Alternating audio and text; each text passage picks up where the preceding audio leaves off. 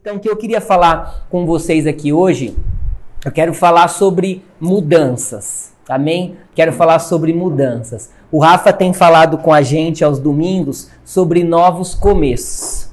E, e eu creio que para a gente viver novos começos são necessárias mudanças, né? A gente precisa deixar as coisas velhas, se ajustar em algumas coisas para que a gente possa andar para esses novos começos que o Senhor tem para a gente aqui, como igreja, como vida pessoal, como família espiritual, como tudo. Então quero falar um pouco sobre isso. E quando a gente fala sobre mudança, né, veio no meu coração a palavra metamorfose, né? Que significa mudança, significa transformação. E a gente fala de metamorfose, já lembra da lagarta que vira borboleta, né? Ela sofre essa metamorfose. E é muito legal que depois que ela vira borboleta, ela nunca volta mais a ser lagarta, né? Então, assim, a transformação com Deus, ela é cada dia para melhor. Nunca nós vamos retroceder. Então, eu quero que você declare assim: eu preciso mudar. Eu preciso mudar. É isso aí. Olha para a pessoa que está do teu lado e fala assim: eu preciso mudar. Eu preciso mudar. É isso aí. Não é você precisa mudar. É porque a gente falou, você precisa mudar. Não, mas a nossa, a nossa mudança gera mudança. A nossa transformação, ela gera transformação no próximo. Então, por isso que a gente tem que falar que é nós que precisamos mudar. E o que, que acontece? Muita gente quer mudar. Hoje, gente, né? Quem sabe você já não começou esse ano, falou: esse ano eu vou ser melhor. Esse ano eu vou ser diferente. E às vezes você já até se esqueceu daquilo que você falou que queria fazer. Porque é sempre assim. A gente quer mudar, pessoas querem mudar, mas a grande maioria para no meio do caminho. Não conseguem avançar, né? E nós temos visto aí uma geração de pessoas frustradas, pessoas que não sabem para onde vem, da onde vem, para onde vai, que querem querem mudar, pessoas com né, a autoestima super baixa, porque estão limitadas, param no meio do caminho, não conseguem avançar. Mas a gente precisa entender algo que nós não conseguimos mudar por conta própria. Não tem como a gente viver uma transformação por conta própria. Você pode ter ajuda de coaching, pode ler livros, é tudo muito bom, é bênção, todos eles vieram para nos ajudar. Mas a principal mudança, ela envolve transformação e envolve nós sermos aperfeiçoados. Não tem como a gente mudar se não for dessa forma. Mudança é transformação e ser aperfeiçoado. E o texto base que eu quero que você abra sua Bíblia aí, seu celular, o que você for ler aí, 2 Coríntios, 2 Coríntios 3:18. 2 Coríntios 3:18. Eu vou ler aqui na tradução da Bíblia Viva, eu achei assim demais essa tradução, que ela fala assim, ó: e todos nós, no entanto, não temos um véu sobre o nosso rosto e podemos ser espelhos que refletem claramente a glória do Senhor. Essa hora que falou espelhos aqui, a gente é o espelho né, que reflete a glória do Senhor. E aí continua assim: à medida que o Espírito do Senhor trabalha dentro de nós, então é dentro de nós somos transformados com glória cada vez maior e tornando-nos mais e mais semelhantes a Ele. Olha isso que chocante. Então aqui fala o quê? Que à medida que o Espírito trabalha dentro de nós, então a gente entende que a mudança ela acontece de dentro para fora. Ela não é de fora para dentro, mas ela é de dentro para fora. O Espírito Santo trabalha em nós. E aqui fala também que nós somos transformados com glória cada vez maior, né? Um novo nível, né? Com glória cada vez maior e a gente se torna mais e mais semelhante a Ele, que esse é o propósito da nossa vida. É a gente se tornar cada vez mais semelhante a Jesus, a gente se parecer mais com Ele nas atitudes, em tudo. Então, essa é a proposta da nossa mudança. É por isso que eu e você precisamos viver uma vida de transformação, uma vida de mudança, para que a gente possa viver esses novos níveis que o Senhor tem para a gente. Mas a gente precisa entender algo: que a mudança ela não é rápida. A mudança ela não é assim do dia para a noite. A mudança ela acontece em fases.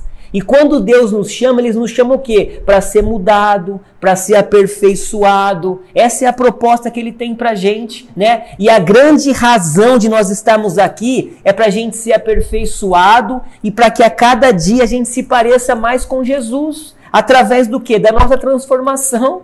Então eu sou transformado para se parecer a cada dia mais e mais com Jesus. E aí fala lá que nós somos espelhos. Então quando a gente se parece com Jesus, nós vamos ser o espelho que reflete a glória dele. E aí o que acontece? Poucas palavras são necessárias. Você vai chegar no ambiente, as suas palavras não vão falar tanto quanto a tua presença. As pessoas já vão sentir a presença de Deus só de você entrar ali, só de ver no teu rosto já vai falar: "Nossa, eu quero o que esse cara tem, eu quero o que essa menina tem, eu quero essa, nossa, é demais olhar para ele, transmite uma paz, transmite um amor". E é isso que o Senhor quer pra gente é nessa transformação. Mas se a gente tentar mudar por, por conta própria, não rola, não tem como. A mudança, ela precisa ser através de uma operação de Deus na nossa vida. Amém? Declara isso. A mudança precisa ser através de uma operação de Deus na minha vida. E é assim. E o modelo base da nossa mudança tem que ser Jesus. Amém? O modelo base da minha mudança tem que ser Jesus. Como eu falei, você pode ler livros, você pode ver vídeos, você pode se informar com um monte de coisa, mas a base é Jesus. É nele que nós somos mudados, é nele que nós somos diferenciados, é nele que nós avançamos, é nele que nós crescemos, é nele que nós fluímos para aquilo que ele tem para gente. Amém? E o primeiro passo que eu quero dividir aqui com vocês é esse aqui, ó. Precisamos guardar o nosso coração. Amém? Você precisa guardar o teu coração. Eu também preciso guardar o meu. E Provérbios 4:23, ele diz assim: De tudo o que se deve guardar, guarde bem o seu coração, porque dele procedem as fontes da vida. Olha isso. Se tudo que você tem que guardar, guarde o teu coração. E quando a palavra fala aqui sobre guardar o coração, ela está falando assim: guarde a sua maneira de pensar, guarde o seu interior, guarde né, a sua maneira de pensar. E para a gente começar um processo de, transforma de transformação, a gente precisa proteger a nossa mente das contaminações diárias que vêm contra ela. É a nossa mente é o campo de batalha. Diariamente vem um monte de informação, vem um monte de situação. Eu estou fazendo o nível aqui, o nível 3 da escola, e é sobre renovação de mente. E o pastor aí falou uma frase que eu até postei, fiz um devocional no, no Instagram, que diz assim: os olhos e os ouvidos são a porta da mente, e a mente é o portão do espírito humano. Então tudo entra pela nossa mente. E ela vem o quê? Para atingir o nosso espírito. Por isso que a nossa mente precisa estar guardada. E o que eu quero te, te dizer hoje, para a gente analisar onde estão os seus olhos. Onde será que os nossos olhos estão? Né? O que tem ocupado espaço na sua mente? No dia a dia, na noite, nas 24 horas do dia, o que tem ocupado espaço na tua mente? no ambiente que a gente vive, a gente tem, a gente é influenciado por pessoas ou a gente influencia as pessoas? O que será que a gente tem feito? Será que o que você tem feito com as más notícias que você recebe? Com as notícias que a gente tem recebido diariamente? Você tem absorvido, ficado muito louco e tomado atitudes? Você tem recebido o que dessas palavras? A gente fala, a gente está com uma luta lá em casa contra minha mãe, com essas informações que ela vem recebendo. Numa hora tá ruim, outra hora começa a chorar, outra hora tá mal, outra hora, sabe, a gente tá ali, mãe, enche sua mente, enche sua mente. Esses dias uma querida que a gente ajuda ela também, né, na igreja, um amor, nova convertida, assim, tá, hum, tá voando. Só que ela tá partindo para um lado assim, que ela tá andando na rua e ela sabe que tudo isso vai acabar. Então ela fala assim: tudo vai acabar, Jesus vai voltar, vai ter o fim do tempo, isso aqui, essas árvores e tal, eu não vou respirar. É tipo assim, ela tá numa paranoia. Então, assim, sabe, as, as notícias que eram para ser boas, ela tá vivendo uma loucura. Eu falei: "Ei, para de olhar para isso. Olha para aquilo que você vai viver ainda. Olha para aquilo que o Senhor tem para tua vida, o crescimento que você tá, a sua família, os filhos vindo para a igreja". Eu falei: "Isso é mais importante. Lá na frente as coisas vão acontecer devagar". Mas o que acontece? A nossa mente tem recebido um monte de informações.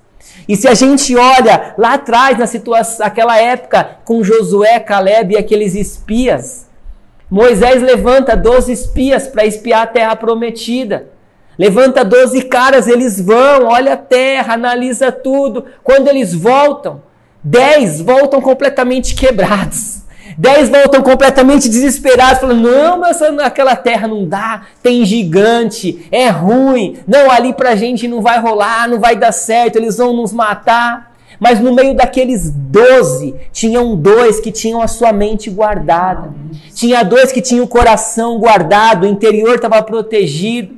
E Caleb, ele se levanta e dá uma declaração incrível. E eu queria que você abrisse aí sua Bíblia em Números 14 para a gente ler junto. Olha a declaração que, que ele dá em Números 14, 7. Ele fala assim, ó. A terra pelo meio da qual passamos a espiar é terra muitíssimo boa. Se o Senhor se agradar de nós, então nos fará entrar nesta terra que ele nos dará, terra que emana leite e mel. Tão somente não sejais rebelde contra o Senhor e não temais o povo dessa terra, porquanto como pão, olha isso, como pão os podemos devorar retirou-se deles o seu amparo. O Senhor é conosco, não os temais. Amém? Olha isso. Olha a palavra dele. Olha a situação. Eu não sei se você consegue entender quando fala sobre uma terra que emana leite e mel, né? Pra gente falar, terra que emana leite e mel, ah, já tem mel e leite à vontade em casa. Mas olha essa tradução aqui, ó. Caleb falando, ó. Galera, a terra que andamos é show. Se o Pai quiser, Ele vai nos colocar lá dentro e vai ser top.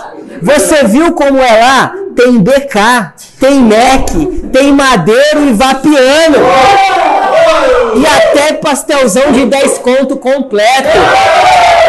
Então bora lá, gente. Não sejam mimimi, sem rebeldia e não sejam medrosos. Vamos mastigar os inimigos igual pão. Eles não têm proteção, mas o nosso Pai está on e nós vamos vencer. Aleluia! É isso aí. Essa tradução é LFN. Tem, é, é Almeida ZL. Amém? Sabe, não olha as circunstâncias. Sabe, olha para Jesus, ele vai trabalhar no processo e ele quer encher a tua mente renovar a tua mente. Amém? O segundo ponto aqui é esse aqui. A transformação acontece de dentro para fora. Amém? É de dentro para fora. O versículo 18 de 2 Coríntios 3 diz: É o Espírito que transforma e é de glória em glória, é de fase em fase. E aí ele diz o quê? Que é o Espírito que transforma, mas tem algo importante: eu coopero com ele. A transformação para acontecer, eu preciso cooperar com o Espírito Santo. Eu não posso deixar a responsabilidade só para ele e eu não cooperar. Então, eu não sei qual hora da tua vida precisa de uma transformação. Às vezes você quer ser um filho melhor, um namorado melhor, um marido melhor, um servo de Deus melhor, eu não sei. Então, o que você quer ser melhor, você já precisa cooperar com o Espírito Santo, tomando atitudes já de um filho melhor, começa a ajudar em casa, começa a ser mais romântico no relacionamento, começa a servir mais ao Senhor, né? A gente querendo lavar uma louça, né? Fazer um... Aí, tá vendo? Eu também ajudei bastante hoje já, né? Então assim, vamos começar a cooperar com ele nas áreas da nossa vida que a gente quer crescer, quer ser transformado, porque assim as coisas vão acontecer. Porque assim, Deus não muda do nada, né? Dormi, acordei, uh, tô mudado. Aquele filme do Homem-Aranha lá, quando o Peter Parker toma picada da aranha, aí ele vai dormir, hora que ele acorda, ele tá forte, já não precisa mais usar óculos. Não é assim que acontece é diária, é de fase, a cada dia, é quanto mais a gente vai se expondo. E se a gente não cooperar com o Espírito Santo, não tem como a transformação acontecer. Amém? Então que você possa entender isso, coopere. E não tem como a gente falar de mudança e não falar de renovação de mente.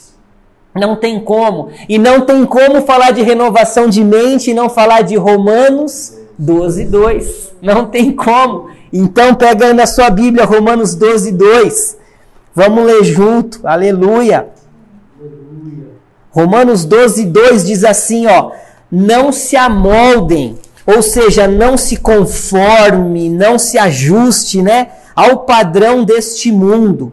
Mas o que? Transforme-se pela renovação da sua mente, para que sejam capazes de experimentar e comprovar a boa, agradável e perfeita vontade de Deus. Olha que é isso. Eu renovo a minha mente para que eu receba e viva a boa, agradável e perfeita vontade de Deus que Ele tem para a gente em vida. Ele tem para a gente para que a gente desfrute todas as maravilhas que Ele tem. Tá? Até porque o problema com o nosso espírito já foi resolvido. Quando nós cremos em Jesus, nós aceitamos Ele como nosso Senhor e nosso Salvador, a parte do nosso espírito Ele já fez. Ele já nos transformou em nova criatura, já nos justificou, já nos deu a salvação, já nos perdoou. Mas agora, o renovadamente é um processo. E esse processo cabe a gente a fazer. Esse processo é responsabilidade nossa, diária. Porque a salvação ela é instantânea, ela é um evento, mas a transformação de mente é um processo que depende de todos os dias eu e você renovar, eu e você renovar, nós andarmos com ele, se expor na palavra dele e não dá mais, gente, para a gente, sabe, se permitir essa maneira louca do mundo pensar. Não tem como. A gente olha para o mundo e tudo que o mundo mostra nos afasta de Cristo. Você sabe muito bem. Porque você olha aqui que o mundo fala sobre casamento. São as piores coisas, ninguém mais quer casar. Ninguém mais quer casar. Outra vez eu estava falando num culto, ministrando, que eu falei, falei, recebe aí a unção para você casar. O jovem falou assim, não, não, tá amarrado, não quero não. Eu falei, cara, o que você está fazendo? As pessoas não querem, até mesmo tá entrando dentro da igreja já, as pessoas não querem viver uma vida de um casamento. Eu sempre dou o exemplo do Stanley, ele casou duas vezes com a mesma mulher. Amém, né? Claro. Né? Casou no civil, a pandemia. Não, eu vou casar, não quero saber, não vou esperar mais não. Depois fizeram uma festa linda e casaram de novo. E ele falou que ele vai de novo casar, vai levar a a, a Rei lá para Cancún, vai fazer uma renovação lá. Ele falou, já estou cantando, vai orando. Então é assim, né? É isso que o Senhor tem pra gente. Fidelidade. Você fala sobre fidelidade, o povo aí fora acha loucura. Não, sou fiel à minha namorada, sou fiel à minha esposa. Nem, não tem isso no mundo. Não tem porquê. É a maneira do mundo pensar. Então nós precisamos renovar a nossa mente todo dia. Nós precisamos estar prontos, sabe? Para viver um tempo. E o que, que tem acontecido neste tempo? As pessoas têm perdido vontade de experimentar Deus. A gente está tão próximo ao mundo, tão próximo às coisas que têm acontecido, a esse esfriar, a essa situação toda, que as pessoas perderam a vontade de se conectar com Deus, de estar ali, de ter uma conexão, de experimentar a presença dele. E aí a gente olha a vida de Davi, e eu estava lendo né, o Salmo 27, no versículo 4. Davi fala assim, ó: uma coisa que realmente desejo do Senhor é o privilégio de viver durante toda a minha vida na Sua presença. Olha isso. Ah, Davi errou. Davi errou, claro. Mas Davi tinha um, era muito rápido para poder se derramar de novo a presença do Senhor a ponto de dar uma declaração dessa. É como, né, se ele tivesse tatuado nele, né, gastarei minha vida aos teus pés. Nós cantamos gastarei minhas vidas aos teus pés. É o que nós temos que declarar todo dia. Nós não vamos parar, mas nós vamos gastar a nossa vida aos pés do Senhor. Amém? E não podemos deixar as coisas nos distrair, nos tirar o foco. Tudo hoje nos tira o foco. Rede social é uma benção, é uma maravilha. Eu adoro. Eu mexo Instagram, Face, TikTok, tudo que tiver eu tô mexendo. Mas a gente tem que tomar cuidado porque isso muitas vezes nos distrai, nos tira da conexão com Deus. Porque às vezes é muito mais fácil ficar horas no, no, nas redes sociais do que ficar 10 minutos lendo a palavra ou orando. Então nós precisamos se fortalecer nisso e saber priorizar as coisas. E a gente pega e olha aquela história de Marta e Maria, eu sempre falo dela, eu acho demais. Jesus chega, pega lá Marta, Maria ali, enquanto Maria está recebendo a palavra, Marta tá lá trabalhando, bolinho de chuva, coxinha e tal, para servir Jesus. Ela não estava errada, ela queria dar o melhor para Jesus. Eu entendo ela, a posição dela. Eu também adoro servir, a gente vai, serve, não para. Mas naquele momento, Marta estava escolhendo a melhor parte. Até Jesus falou: Ó, Mar Marta, Maria, né? Marta, Marta, você está preocupada e inquieta com muitas coisas, e apenas uma é necessária. E Maria escolheu a melhor parte.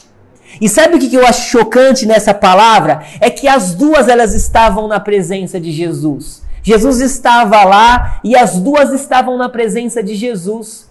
Só que observa uma coisa: só uma estava usufruindo da presença de Jesus. Enquanto Marta e Maria estavam no mesmo lugar onde Jesus estava, só uma estava usufruindo da presença de Jesus. E o que, eu quero te dizer com isso? É que muitas vezes, muito de nós, nós estamos no culto, nós cantamos, nós contribuímos, nós fazemos um monte de coisa, só que a gente está lá, mas às vezes a gente não consegue usufruir da presença dele. Porque às vezes a gente chega num automático tão grande de toda a rotina, a gente sabe todo o andar do culto, tudo que vai acontecer, e a gente fica no automático, e ele está ali, e a gente não consegue usufruir da presença dele.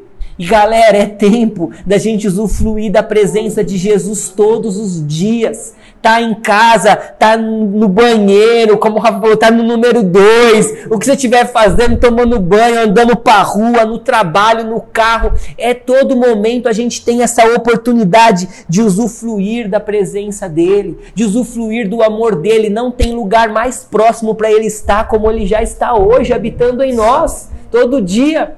Eu falei com vocês, a gente estava comendo uma pizza lá na casa do Rafa. E eu falei para algumas pessoas que o pastor Hélio começou a conversar, falar de despertador. Ele falou assim: Eu não ponho despertador. Se eu tenho que acordar sete horas, eu falo: Espírito Santo, me acorda sete horas. E sete horas ele acorda.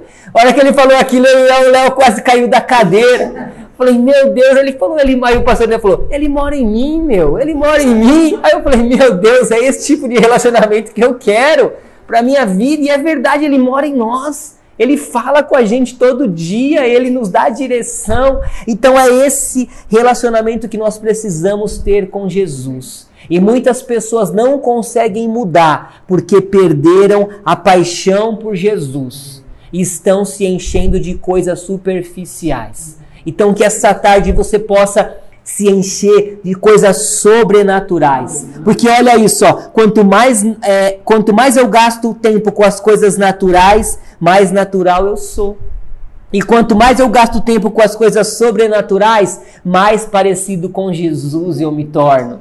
Então, se eu sou um homem natural, ixi, eu sou estressado, sem paciência, brigo com todo mundo, estou sempre achando ruim com as coisas, sempre desanimado. Mas se eu sou um homem espiritual, eu vivo o fruto do Espírito cada dia. Eu sou cheio de amor. As pessoas olham para mim, eu tenho amor para dar, eu tenho paciência, eu tenho bom ânimo para tudo, eu estou pronto para qualquer coisa, para servir, para adorar. E é isso que o Senhor tem para gente. Amém? E para finalizar aqui, o último passo que eu quero falar com você está em Isaías 43, 18.